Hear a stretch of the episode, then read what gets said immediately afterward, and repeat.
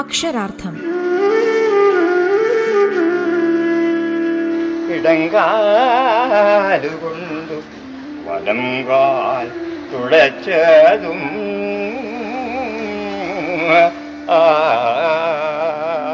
അയ്യപ്പ പണിക്കർ കവിതയുടെ ചാരുരൂപം.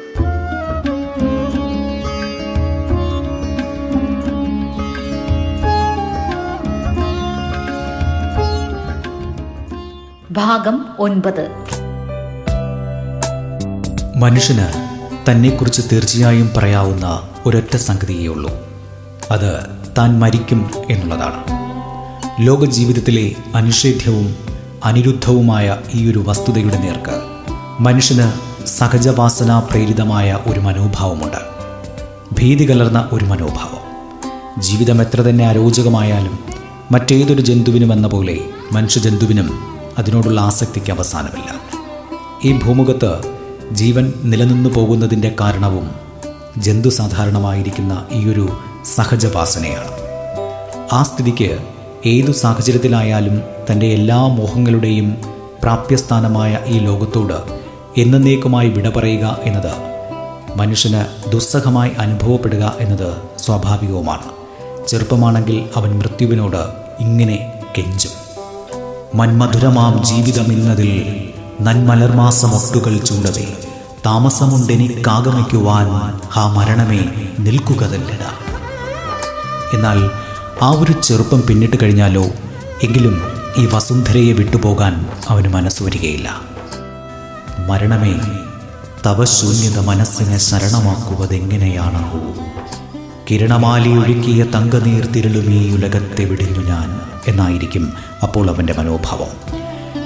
ജീവരാശിയിലെമ്പാടും തെളിഞ്ഞു കാണുന്ന ഈ ഒരു മനോഭാവത്തെ മുൻനിർത്തിയാണ് പ്രരോദനത്തിൽ കുമാരനാശാൻ ഇങ്ങനെയൊരു ശ്ലോകം കുറിച്ചു വച്ചിരിക്കുന്നത്. പാരിൽ സൃഷ്ടിദിനം തുടങ്ങി മരണം പേടിച്ച് ചൂടേറുമുൾത്താരിൻ ജ്വാലകളല്ലേ നിങ്ങൾ പറവിൻ തീവ്രാർക്ക താപങ്ങളെ പൂരിക്കും നെടുവീർപ്പ് തൻ നിജയമല്ലേ നിങ്ങൾ വായുക്കളെ? ഭൂരിപ്രാക്തന ബാഷ്പമല്ലേ മുകളിൽ വർഷങ്ങളെ നിങ്ങളും.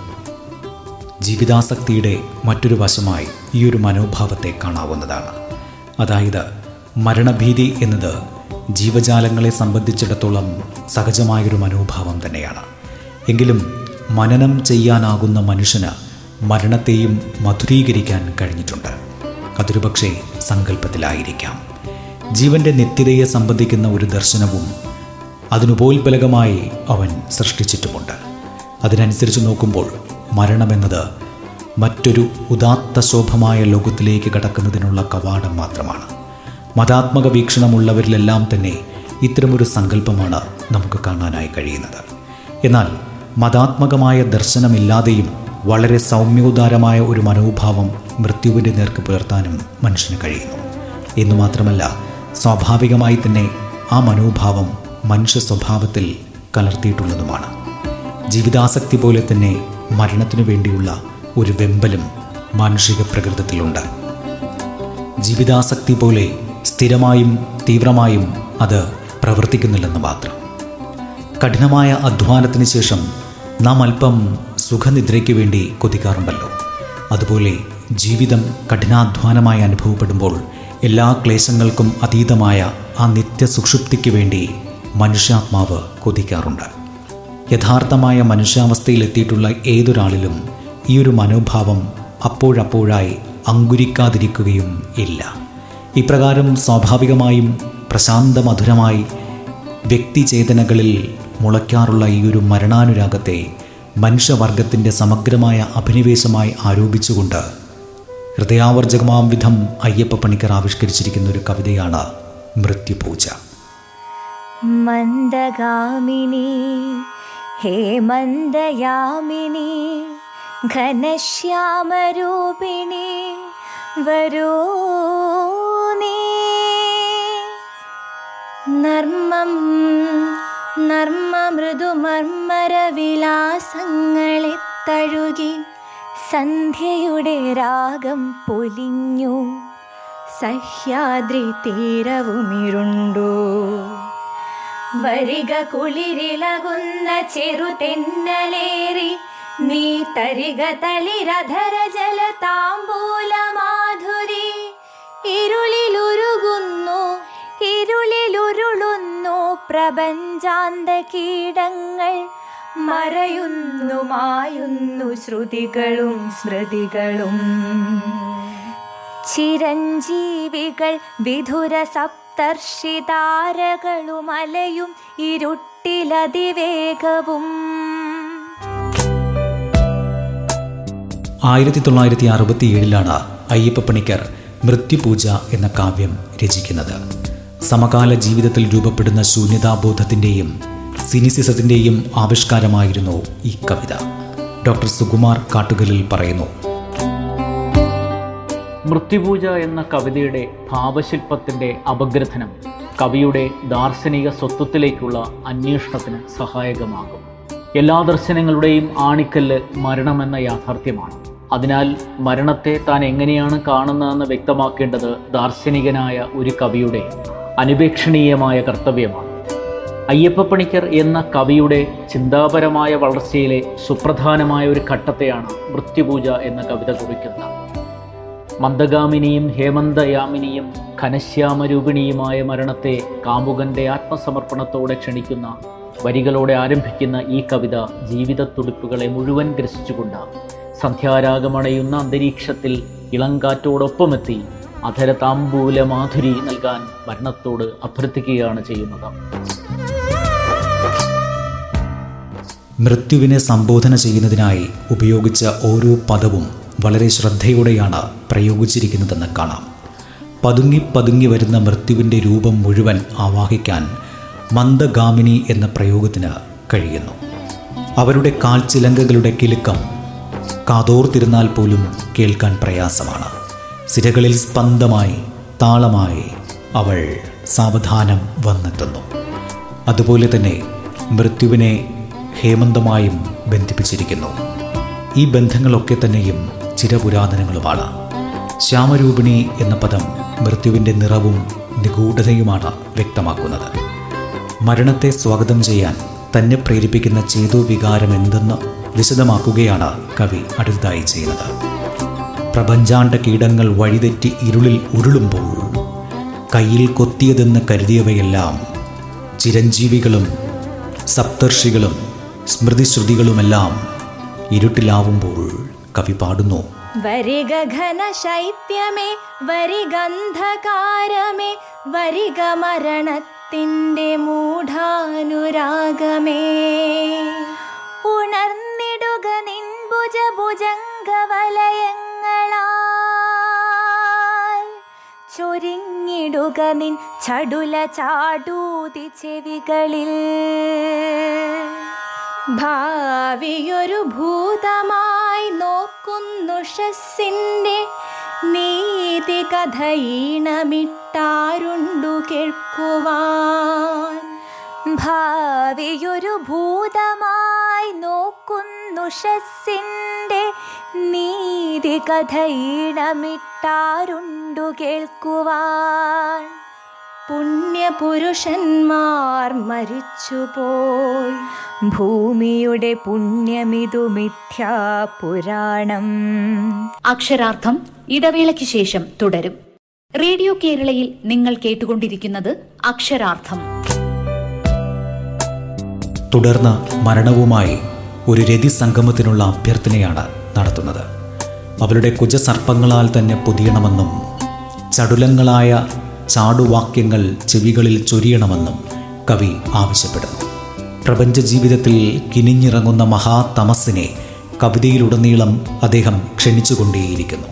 ഇങ്ങനെ വ്യത്യസ്തങ്ങളായ ബിംബങ്ങളുടെ വളർച്ചയിലൂടെ മരണരതിയുടെ വികാസം അനുക്രമമായി അവതരിപ്പിക്കുകയാണ് അയ്യപ്പ പണിക്കർ ചെയ്തിരിക്കുന്നത്.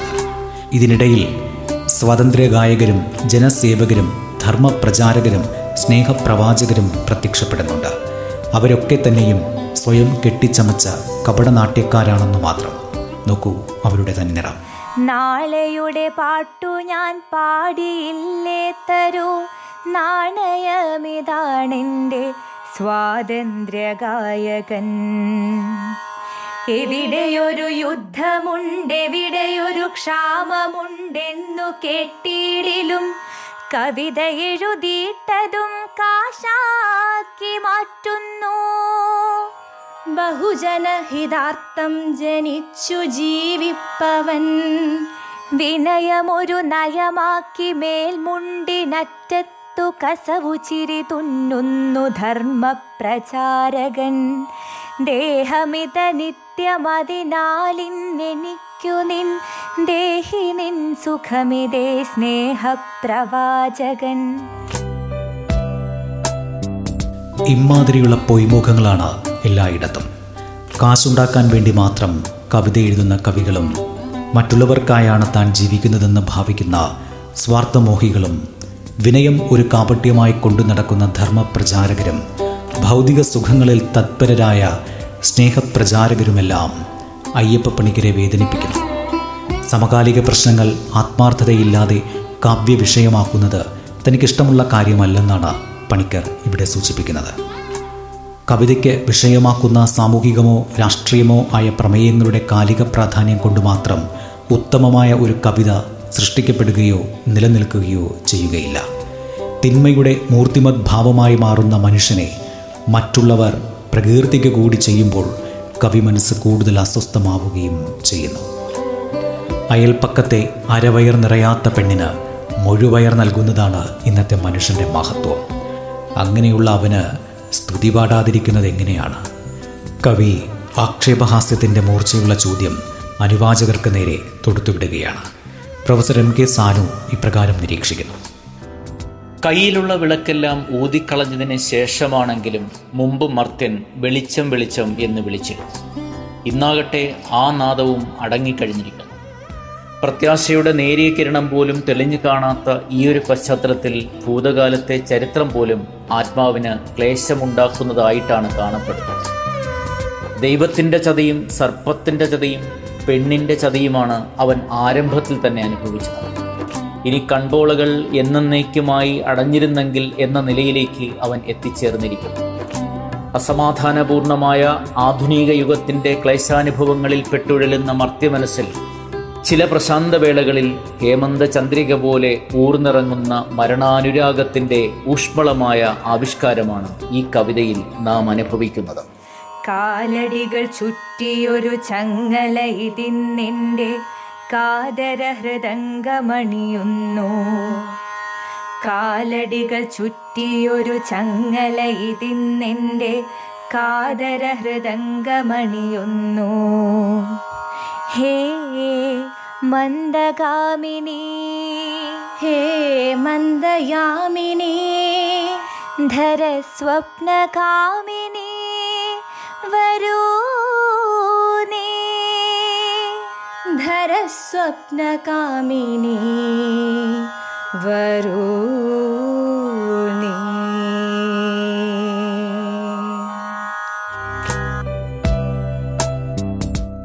മൃത്യുവിന്റെ ശൈത്യ പരിപാകം ശ്രദ്ധിക്കുമ്പോൾ ഭൂമിയുടെ വിഷാണുക്കളെല്ലാം മരവിച്ചേക്കാമെന്ന് പറയുന്ന കവി മരണത്തെ ഉപാസിക്കുന്ന ഒരു കാൽപ്പനികനല്ല.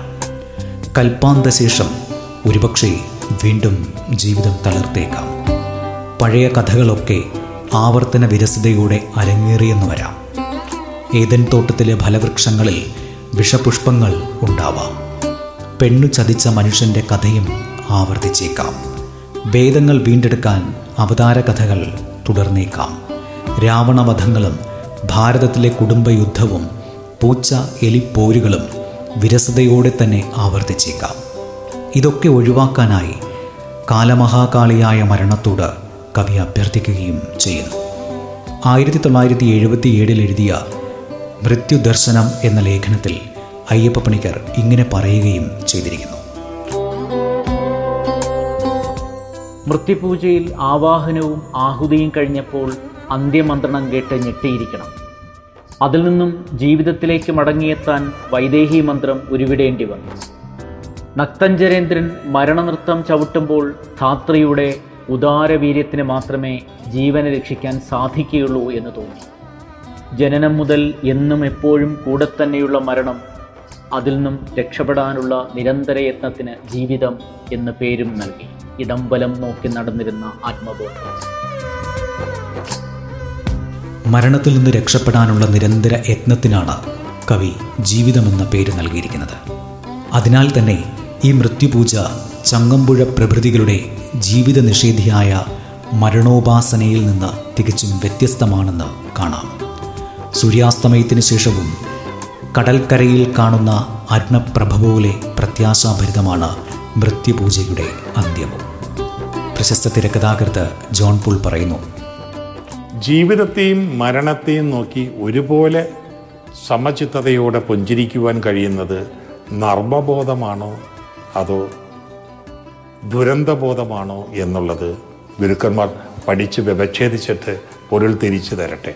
പക്ഷെ രണ്ടിനും കഴിവുള്ള കണ്ണുകൾ കൊണ്ട് ചിരിക്കുകയും ചുണ്ടുകൾ കൊണ്ട് വിതുമ്പുക മാത്രമല്ല അക്ഷരം ഉരിയാടുക മാത്രമല്ല ചിന്തിക്കുവാൻ പ്രേരിപ്പിക്കുകയും ചെയ്യുവാൻ കഴിയുന്ന ആ മുഖഭാഷ തന്നെ ഒരു പാഠപുസ്തകമാക്കി നമ്മുടെ മുമ്പിൽ പ്രത്യക്ഷമാക്കി തന്ന ഒരു ഗുരുശ്രേഷ്ഠനായിരുന്നു അയ്യപ്പ മണിക്കർ സാർ. അദ്ദേഹത്തിന്റെ ക്ലാസ്സിലിരിക്കാനോ അദ്ദേഹത്തിന്റെ ഒരു ലെക്ചർ അറ്റൻഡ് ചെയ്യാനോ ഉള്ള ഭാഗ്യ സുഹൃത്തൊന്നും എനിക്ക് ഉണ്ടായിട്ടില്ല. പക്ഷേ അതിന് സുഹൃതം നേടിയവർ ആ അനുഭവം വിശേഷിപ്പി എന്താ പറയുക അതിരുകളില്ലാത്ത എന്താ പറയുക പര്യായ പദങ്ങൾ കൊണ്ട് വിശേഷിപ്പിക്കുകയും ആ അനുഭവത്തെക്കുറിച്ചുള്ള അവരുടെ അതിതീവ്രമായ എന്താ പറയുക സാധർമ്മ്യങ്ങൾ അതിന്റെ അതിൽ നിന്ന് അവരനുഭവിച്ച ഒരു പ്രത്യേക അനുഭൂതി വിസ്തരിച്ച് പറയുകയും ചെയ്യുമ്പോൾ അസൂയോടുകൂടി അവരെ നോക്കിയിരുന്നിട്ടുണ്ട് ഞാൻ. അപ്പം അദ്ദേഹത്തിന്റെ ഒന്ന് രണ്ട് പ്രസംഗങ്ങൾ കേട്ടിട്ടുണ്ട്. ഒരു ക്ലാസ് എടുക്കുന്നതിന്റെ മന്ദശ്രുതിയിലെന്ന് പറഞ്ഞുകൂടാ? അത് തന്നെയാണ് ക്ലാസ് മുറിയിലെ പ്രത്യക്ഷവും. ഒരിക്കലും പ്രഭാഷണത്തിന്റെ ഒരു ഉച്ചസ്തുതിയിലെന്നും പറഞ്ഞുകൂടാ? രണ്ടിനും ഇടയ്ക്ക് എവിടെയോ അധികം ഉയരാത്ത സ്വരസ്ഥായിയിൽ നിന്നുകൊണ്ട് അറിയാവുന്ന കാര്യങ്ങൾ പറഞ്ഞു തരുന്ന ഒരു പങ്കിടലിന്റെ അനൗപചാരികമായ ഹൃദയൈക്യത്തിലൂടെ അദ്ദേഹം തലമുറകളിലേക്ക് പകർന്നു കൊടുത്തത് പഠിച്ച അറിവുകൾ മാത്രമല്ല. പഠിച്ച അറിവുകൾ ജീവിതമാകുന്ന അനുഭവത്തിന്റെ ഉൾവേവുകളോട് ചേർത്ത് വിന്യസിപ്പിച്ചുകൊണ്ട് ആ വിചാരധാരയിലൂടെ അദ്ദേഹം നമുക്ക് പകർന്നു തന്നത് തലമുറകൾക്ക് ഇവിടെ പകർന്നു തന്നത് കാലത്തിന്റെ താളിൽ കൊത്തിവെച്ചത് ജീവിത വിചാരണയുടെ അപരിമേയങ്ങളായ സാക്ഷ്യങ്ങളാണ്.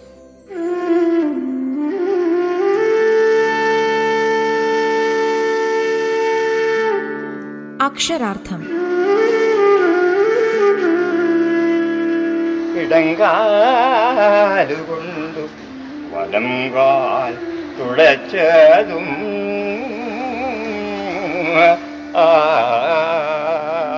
അയ്യപ്പ പണിക്കർ കവിതയുടെ ചാരുരൂപം.